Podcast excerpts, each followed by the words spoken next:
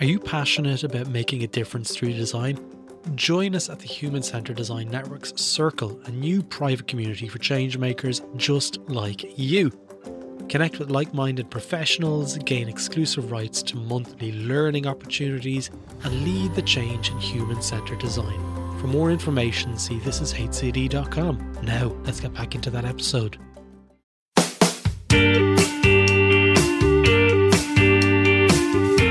Hello, and welcome to another episode of This Is HCD. I am your host, Gerry Scullion, a human centre designer based in Dublin, Ireland.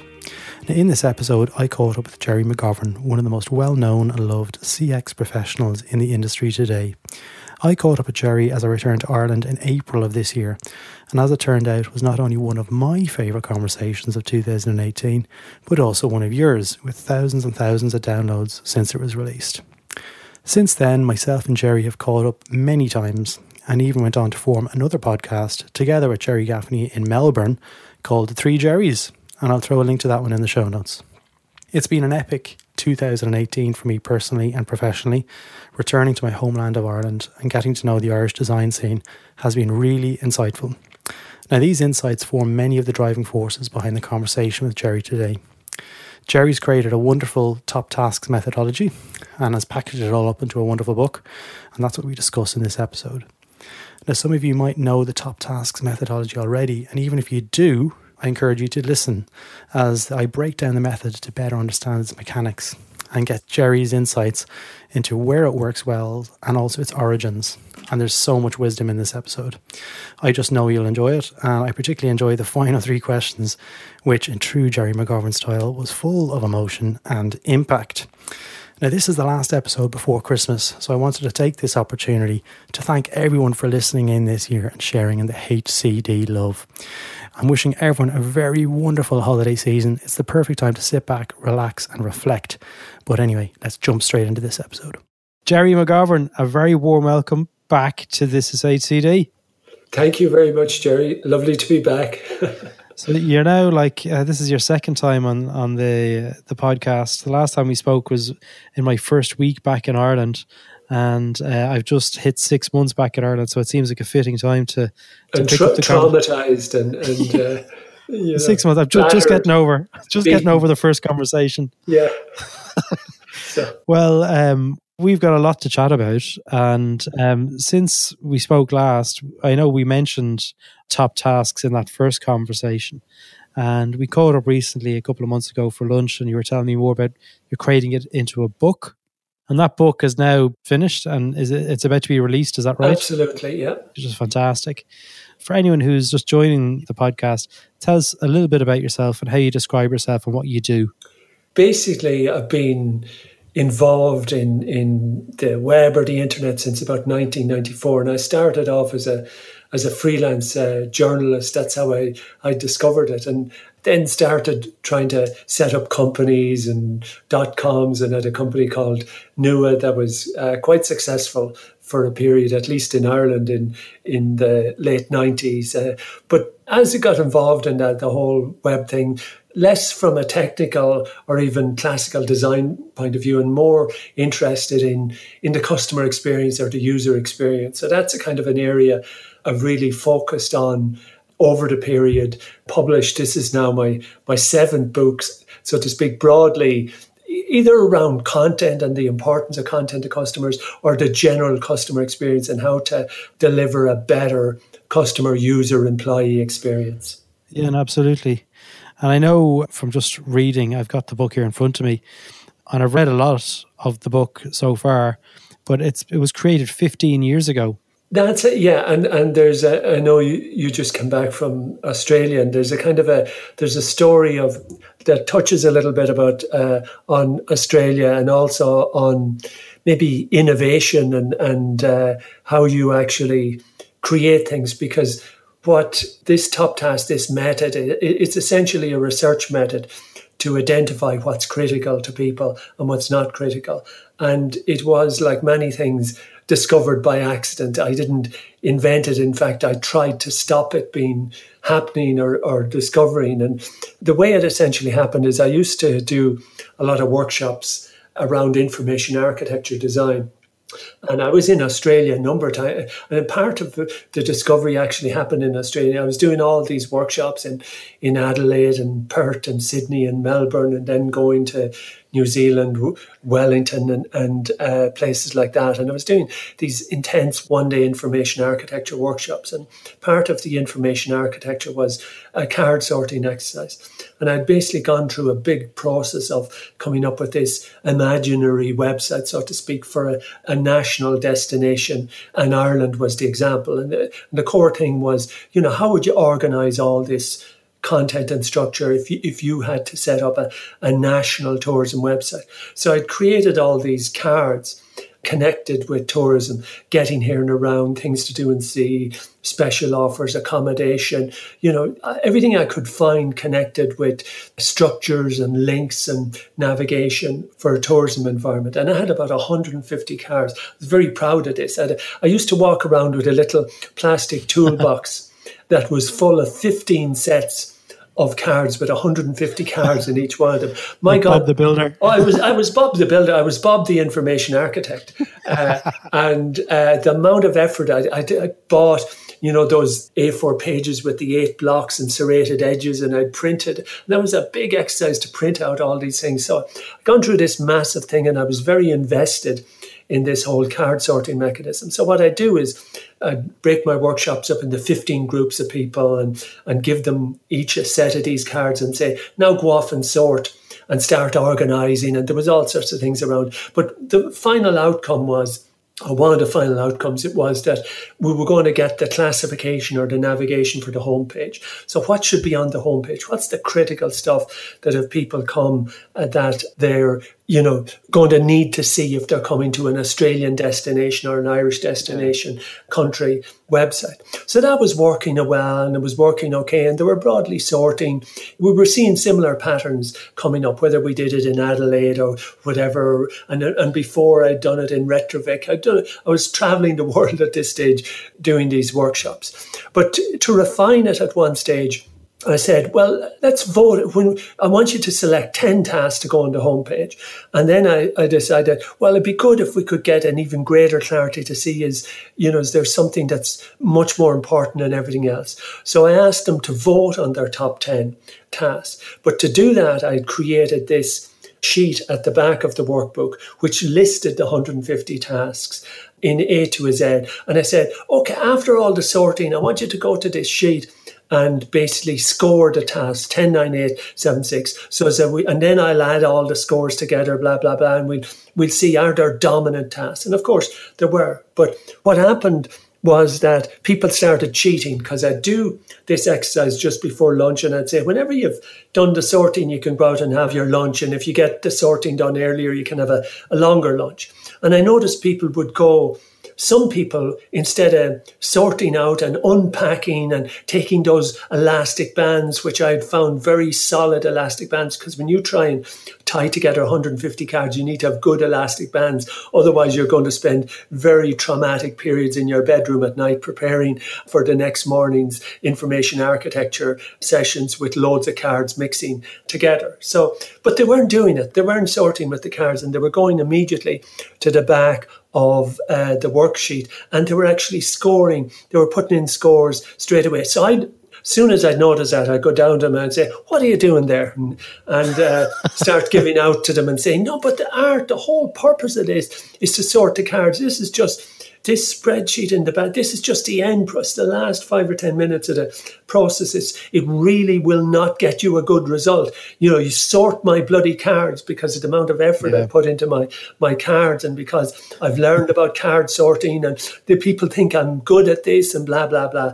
But anyway, more and more people started cheating and then I had a crisis of identity. What am I anymore? I, am I'm, I'm not a card sorting trainer. I do, I'm, not, I'm not good at information architecture. But one morning, I decided I'd, I'd do something brave and really risky. And I left my Bob the Information Architect's little building uh, case in the hotel room. And I just brought down the sheets of paper and I gave everybody a sheet of paper, an Excel, built in Excel with three columns.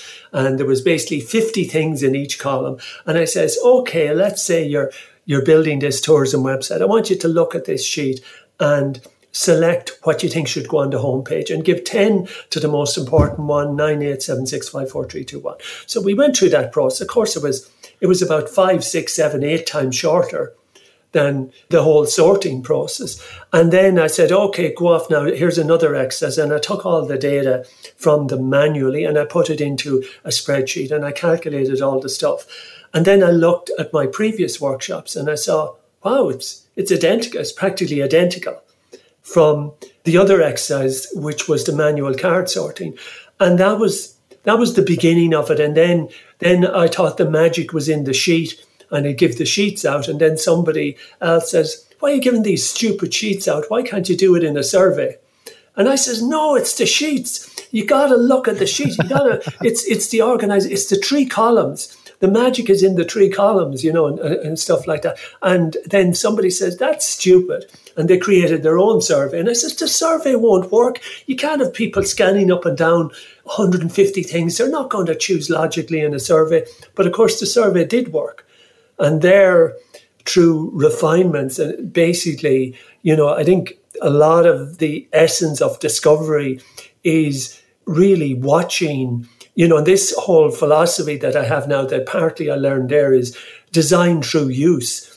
It gets uh, your idea going, but then get people using it and have a particular eye on the people who are, so to speak, doing it wrong or cheating, because in the cheating or doing it wrong could be the magic that will actually transform. Because people will always try and find a simpler way.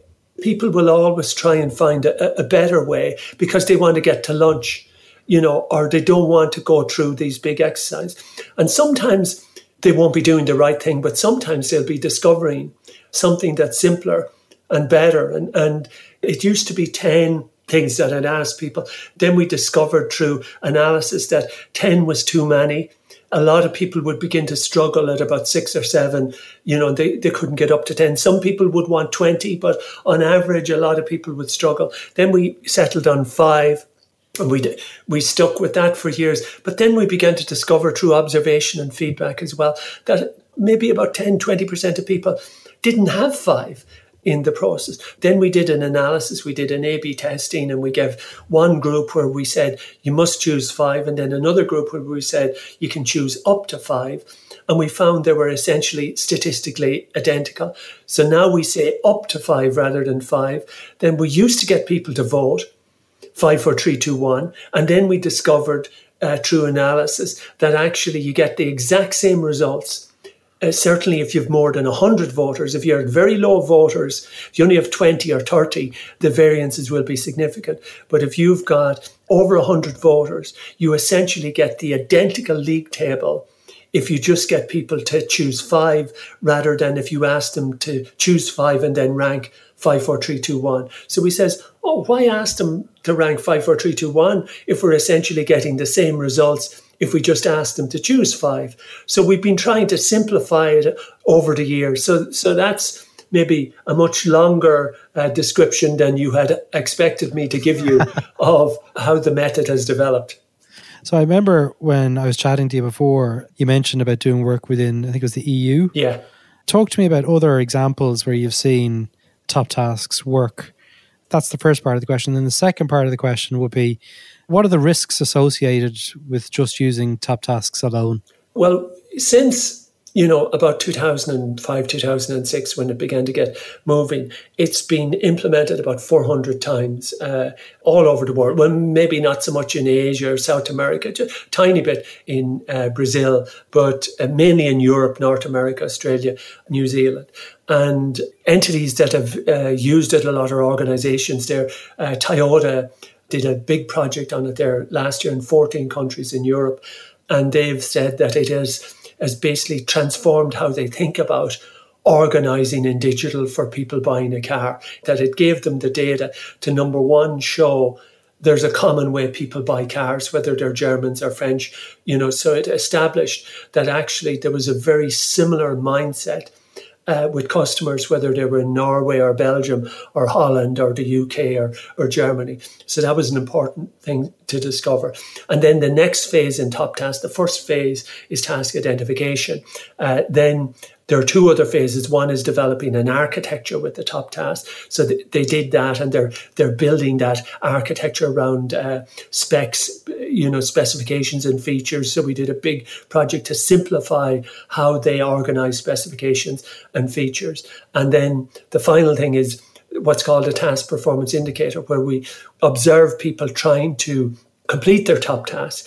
And through those three processes, they discovered there was a core set of problems in how they were organizing their digital content.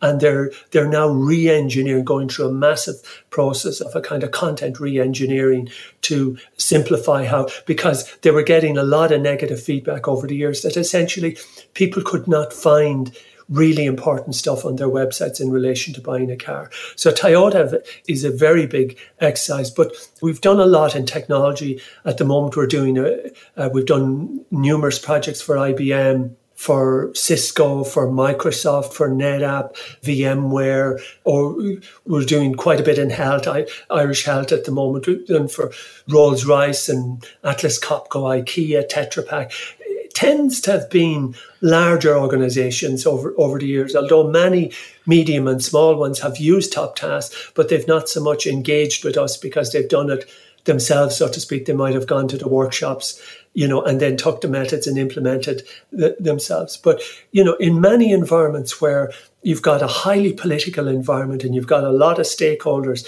and there's a lot of you know, maybe not agreement around what really matters to the customers. And you're trying to build this consensus about saying, yeah, here's what truly matters and here's what doesn't matter. It has been quite successful. So, just going on the second part of the question about that, there's no doubt there's huge value in in the method. I know myself and Gerry Gaffney actually. We can talk a little bit more about the three Gerrys, but um, you know we, we've used this to great success. But my question to you is where do you think the problems could lie in just using top tasks alone? Well, like everything, it's a part of a jigsaw. You know, it's not an answer in total. Yeah. And, and some people take it. Well, one of the biggest mistakes I've found over the years is that they do a top task and they add it to the website and they say, here's our top task. And that's added to the website so it's another little piece of navigation. So they, they had a big website and it was crap and nobody could find anything. And they said, oh, we do a top task. They do a top task and they find the top five or 10 tasks. And then they add that as a little classification to the website. So what they've done is they've made a crap website even crappier. Yeah. You know, because top task is not an add on, it's an entire approach. So what it's saying is the top task should dominate but there should be a home and there should be a place for everything. For the tiny tasks, if they're important, it's just that the tiny tasks will be at level three or level four or level five in the structure, in the environment. So if you just use it as a an add-on, you're probably going to make things worse. And of course, yeah. getting the top, t- agreeing what is, you know, and task is a very amorphous, you know, what are the things that are really critical to people in dealing, we're doing a project at the moment uh, in relation to mental and physical well-being.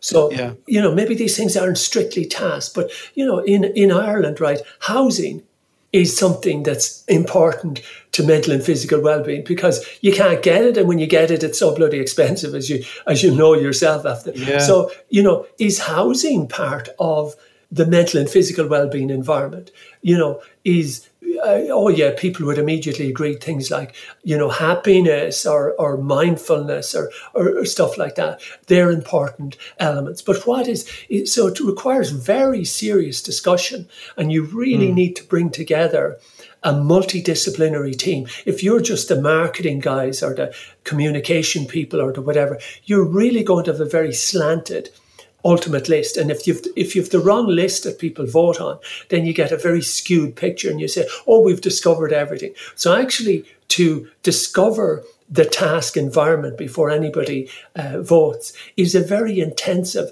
difficult exercise that 90% of organizations are not willing to invest in because they don't really want to understand their customers that well. They just want to build stuff and produce stuff and get stuff going. And I don't care if it's a tiny task. Look how quickly we produced it and look at the amount of crap yeah. we produced on it as well. You know, and, uh, you know, so that that's the way we still measure most organizations' uh, activity, not whether people have been successful in finding out do they have symptoms, but look at all the symptomatic content we have. And I know yeah. 60% of it is out of date, but feel the weight of the website. Yeah, it's big, it's strong.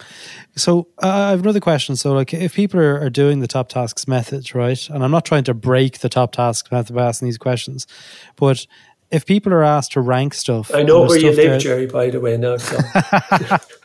you probably do. Yeah.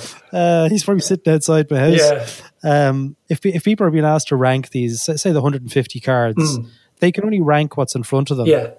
So, is there a bit of a blind spot in regards uh, missing that? And that this is where it was kind of a leading question yeah. before about doing it alone, where qualitative will give you those other aspects to add on to those cards that might be missing in the original task. True. And actually, 150 is too much. I, I, mean, that was a crazy note. Typically, now we're about 50 to 80, you know, but it actually worked at 150, which was unbelievable. I mean, it's almost unimaginable that you can give a survey with one single list and 150 things and, and they'll work properly.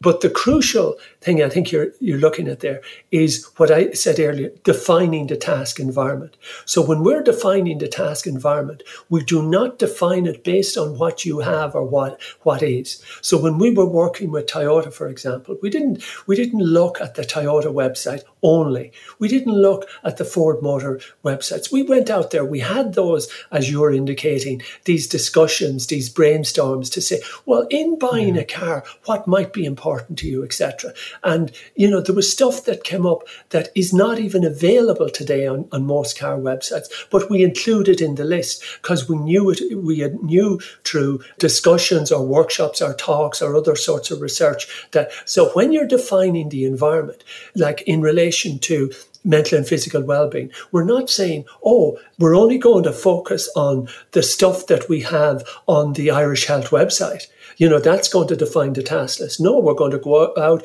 we're going to talk to psychologists and psychiatrists and, and other doctors and nurses and, and practitioners and patients. And, and we're going to look at what's out there, not just in the digital environment, but also in the physical environment. So it's mm-hmm. investing yeah. that time in developing the environment that then you go out and you get people to vote and you say, oh, look, task number five, we don't even deal with it at the moment. It's the number five most important task for, for our customers. So defining that task environment from the broadest possible perspective is an absolutely critical uh, absolutely. step because it's a must. It's a must because if you don't do it, they're voting on. So, one of the things we sometimes do if we're worried that we don't have uh, good sources from search, etc., is we do a preliminary survey. So, we go out to people and we say, Why'd you come here today? Or what's the top three important things to you, most important things to you in relation to mental and physical well being? So, we do a preliminary, what we call a, a task collection survey and we might get try and get a couple of hundred people to answer that. So we're getting people to think not in in a channel focus. That's one of the most dangerous things you can do in yeah. any sort of design because anyway, most people don't understand their behaviors within channels. They don't yeah. understand that, oh, on the phone I do this. They just understand that I need to renew my insurance or I need yeah. to get better etc. So keep it as broad as possible in defining the task set because what they vote on frames obviously what the top tasks are going to be. Yeah, and absolutely. I always liken so this to me is a quantitative piece, and I always liken quantitative to be like a flashlight in a cave. It allows me to drill into the areas that I'll then apply qualitative and other forms of research to really get a deeper understanding, to really understand what's in front of my eyes. I don't know what your thoughts are on that, that analogy. No, absolutely. Because we, so we did last year a big overall health project with Irish Health, trying to read, and it was basically in dealing with health. What's most important to you? And then we discovered that the number two task was mental well-being. Uh, so three yeah. and a half, four thousand people voted, and they said, "Wow, that's really interesting. That really backs up all the thinking that's happening now, and of course, it's on the radio, etc., etc." So now we're doing a deeper dive into mental and physical well-being. So we found out it was the number two task. Then we got to say, well, what's going to be there? Like, well, how do we understand, or how do people understand physical and mental well? So often, what happens yeah. is when you do a macro top task, it defines the macro environment, and then through various other ex, like um, in Norway, they did a big again around health, around hospitals, and they discovered that the top task was treatment naturally enough. But they discovered there was three distinct top tasks preparing for treatment, during treatment, and post treatment. So they, they found there was this, these three core tasks. So that armed them with data that they could go into focus groups and then start asking people directed questions like, oh, when you're preparing for hospital, what are the things that you worry about? Or what you know, so th- instead of going into focus group and saying, "Hey, tell us about hospitals," or tell the the top task gave them pointed questions that they could get deeper exploration, as you say, you know, in, with qualitative methods to really uh, flesh out preparing for hospital, so to speak, yeah. in in multiple different aspects. Yeah, no, absolutely. So we're actually coming towards the end of the episode, but I just want to give a bit of a wrap up on what the book is in case we haven't been really, really clear. It's a how-to. It's it, it's a it's, it's a how-to. It's everything I could think of that I've learned in how to do it. You know, it's eh, everything how to put the long list together, etc., etc. All the stuff. Eh, if you read this book, you should have a lot of the information to do it. Of course, the theory and the practice, etc. But you you will have everything that I know that I've written down in relation to how you do a, a top task project. It's a how-to book.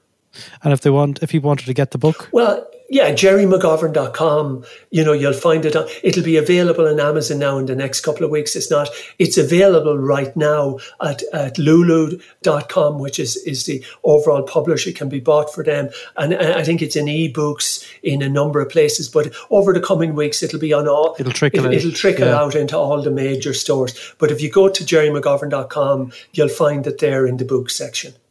Brilliant. So we did the three questions the last time. I'm going to ask them to you again just in case there's something uh, different you might want to add. So, what's the one professional skill that you wish you were better at? That I wish I was better at. Well, I suppose managing people. and uh, you know, I think you said that the last time as well. The last time as well. Well, well, at least I must be truthful. So in, in that process, and and so that you know because been more about ideas and you know but you, you, find out what you're good at and you, you try and do more at it and you find out what you're not good at and you try and do less at it. But certainly that would be one area. And what's the one thing that you wish you were able to banish from the industry?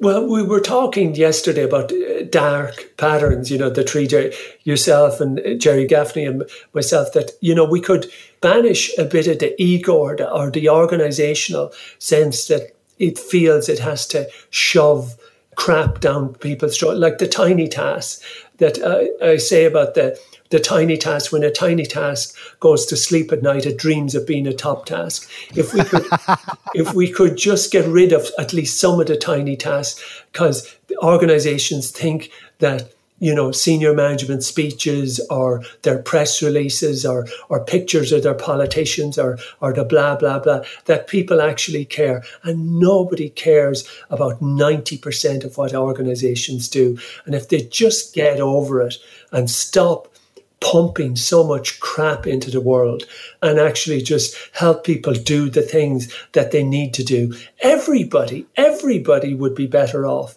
Uh, organizations would make more money, customers would be happy. Stop being so bloody needy and telling people about how important you are and what initiatives you're doing and just shut up and serve the customer. All right. So we're going on to the third question, Gerry. You, you crack me up, man. Third question is uh, what, what advice would you give to uh, emerging design talent for the future? Design with the customer. You know, this yeah. is the age of you don't need to guess you, of course, you can guess, get iPod, but get it in the follow the minimally viable product road, follow the the lean and the truly agile design. Get it into use get rid of your ego as well. You're not a genius. You're not a magician. Don't listen to that bullshit they're teaching you in school that you're that you're the creative and that everyone else is the Dumbo you know, in the process. And you come in with your, your magic little wands and you'll create this beautiful thing and stop the Hollywood fixation or, or the Picasso fixation. Do that in your spare time, you know, in your day to day job. Just help people, you know, get on with their lives. People have lots of stress today. People are worried. You know, they've, a lot of people hardly have enough money at the end of the month. If you could just help them pay their bills quickly without torturing them in the process, yeah. you would have made the world a slightly better place. You know, if you are the person who creates a survivor's guide to a shitty week, you've done something well. Gerry McGovern, I don't think we've ended an episode quite like that, and that's perfect ending. Thank you so much for your time today. You're very welcome, Gerry. So there you have it. I hope you enjoyed this episode, and if you'd like to be part of the conversation or community, hop on over to thisishcd.com, where you can request to join the Slack channel and help shape future episodes and connect with other designers around the world. Thanks for listening, and see you next time.